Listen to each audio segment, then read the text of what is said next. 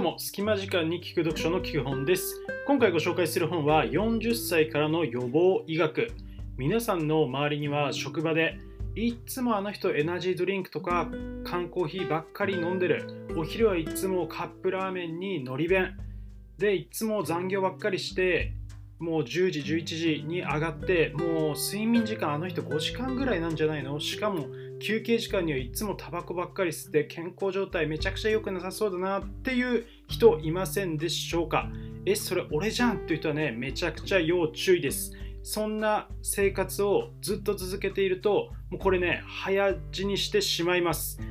この本、40歳からの予防医学では、この産業医の先生がもう寿命を削ってまで働く必要はない。仕事を優先して病院に行かない30代、40代が多すぎる。もう健康診断のね、結果なんて全然無視して、もうあんなのね、いいよ気にしなくてっていう風にね、まだまだいけるぜっていう感じで、でそんなね、元気だった人が50歳を過ぎて血管が詰まって脳梗塞でパタッとね、えー、死んだりとか寝たきりになってしまった、こういう事例をたくさん見てきた産業医の先生がもっと健康に関心を持とうっていうね、こういうことを言ってるのがこの本になってきます。日本のこのヘルスリテラシーは最低なんだそうです。つまりヘルスリテラシーとは、えー、自分の、ね、健康について自分でちゃんと知識を持っていろいろコントロールしていくっていうそういう力ですね。日本は結構その健康診断とかそういうのは手厚いけれどもやったらやりっぱなしであとは自分任せっていうそういうスタイルですよね。だからこそちゃんと健康診断の結果を受け止めて自分の健康に関心を持ってお医者さんに行って、えー、食生活とかね運動とかして自分の体をコントロールするとこれが大事になってきます。えそれではね、40歳からの予防医学ということで、え健康になるためのこの食生活とか習慣、これについてね、4つのポイントをご紹介していきたいと思います。え早速参りましょう。会社はあなたの健康に責任を取ってくれません。いきましょう。1つ目、地中海食が最強の食事。やっぱりね、健康を語る上で一番大事なのはこの食生活なわけです。そんな中で、この本では地中海食がこれ最強、これを真似ればいいよっていうことを言ってるんですね。地中海食、ギリシャとかね、トルコとか、あの辺ですね、地中海。この地中海食の特徴って何かというと、ナッツとオリーブオイルを多用すること。まあ、オリーブオイル多用っていうとちょっとね、ふわふわってある俳優さんが浮かんできますけど、えー、っともうね、油をオリーブオイルに全部変えちゃえばいいんですね。我が家でもこれをやってます。サラダ油ではなくてオリーブオイルを使う。あとはナッツを多用、ナッツを食べる。よく、えー、お腹が減ったら間食でナッツを食べるといいよとかってね、え健康本にたくさん載ってるんですけど、え私もこれ実践しています。ナッツはね、えー、脂質が高いんですけど、この脂質っていうのはいい油なので、たくさんとっても太らない、むしろ痩せるっていうふうに言われています。地中海食の他の特徴は新鮮な野菜と果物をたくさん食べること他にも肉よりも魚を食べること。ワインを少しだけ飲むこと。加工食品ハムとかソーセージとか添加物いっぱいのものはなるべく食べないこと。これがね地中海食のポイントになっています。意識するようにしましょう。またこの本では地中海食プラスやっぱり和食もね、えー、世界に誇るべき和食。これも健康にいいんだっていう話があります。特に和食は発酵食品が優れていると納豆とか味噌とか豆腐こういった発酵食品もプラスすると、より体が健康になるよっていうことが載っていました。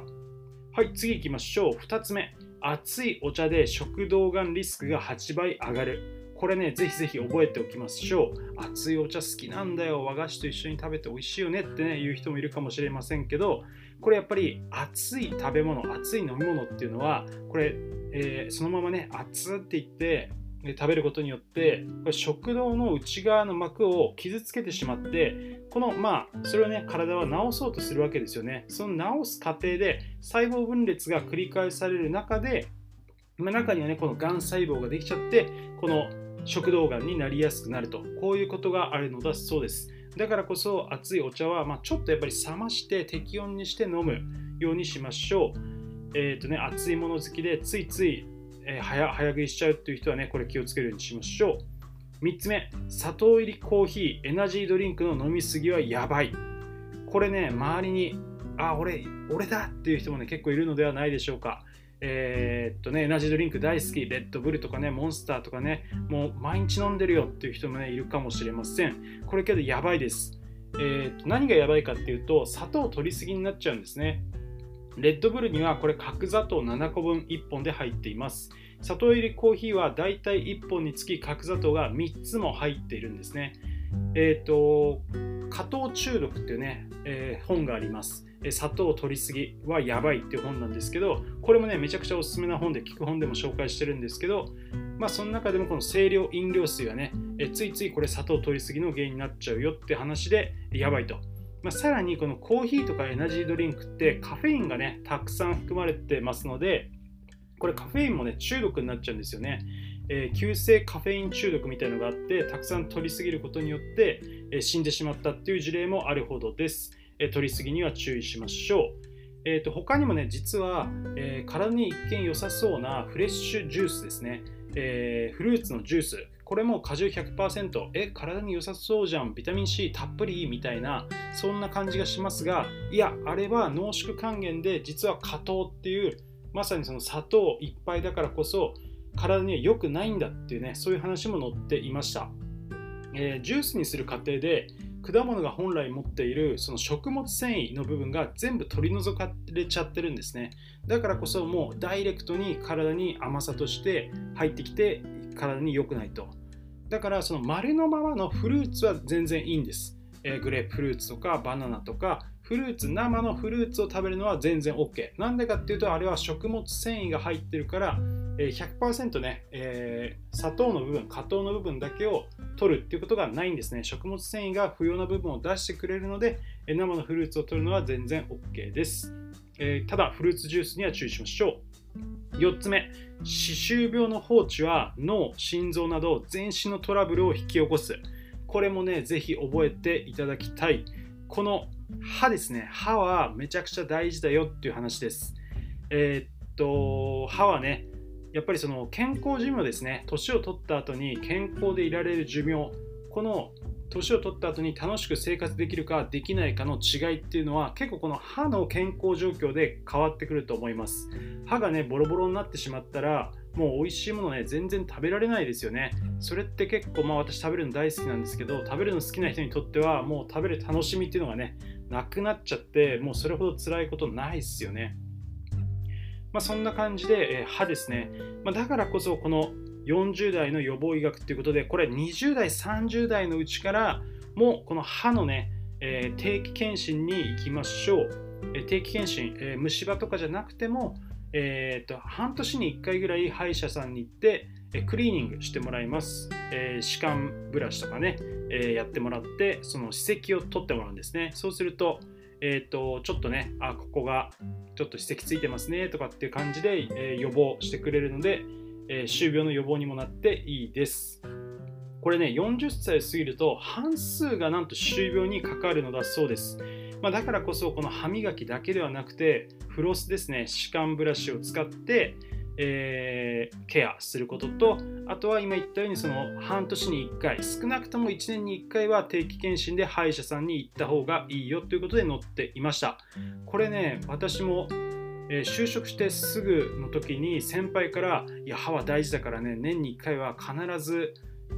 定期検診行けよとかってねなんか怖いスキンヘッドのね先輩だったんですけどもうそれだけそれだけっていうとあれですけどそれはねすごいいいアドバイスで、え私も今それ実践しています。半年に1回ぐらい歯医者さん行ってますね。の歯周病っていうのはこれ放置するとね脳とか心臓とか全身のトラブルを引き起こす元になるので、え歯は健康にしておきましょう。はい、えー、こんな感じでね、今回は40歳からの予防医学から絶対に覚えておきたい、この医学の知識っていうのをね、4つご紹介しました。え振り返りましょう。1つ目、地中海食が最強の食事。健康を作る一番の源は食事です。えどんな食事がいいかというと、地中海食。えナッツ、オリーブオイルをたくさん食べる。新鮮な野菜と果物。肉よりも魚。ワインを少しだけ飲む。加工食品はなるべく食べない。それに、えー、和食の発酵食品、納豆、味噌、豆腐などを、えー、加えるようにしましょう。2つ目、熱いお茶で食道がんリスクが8倍に上がります。えー、熱いものは冷まして飲むようにしましょう。3つ目、砂糖入りコーヒー、エナジードリンクの飲みすぎ、フルーツジュースの飲みすぎには注意しましょう。これなるべく飲まない方がいいです。4つ目、歯周病の放置はまずいので定期検診に行きましょう。はい、えー、今回はね、この40歳からの予防医学に載っていた中で、えー、非常に分かりやすくて、これはぜひぜひ、えー、やるといいんじゃないかなって思うところをピックアップしてご紹介しました。え私もこの4つはね、えーと、かなり意識しながらやっています。えーと、そうですね、あとは、まあ、やっぱり健康診断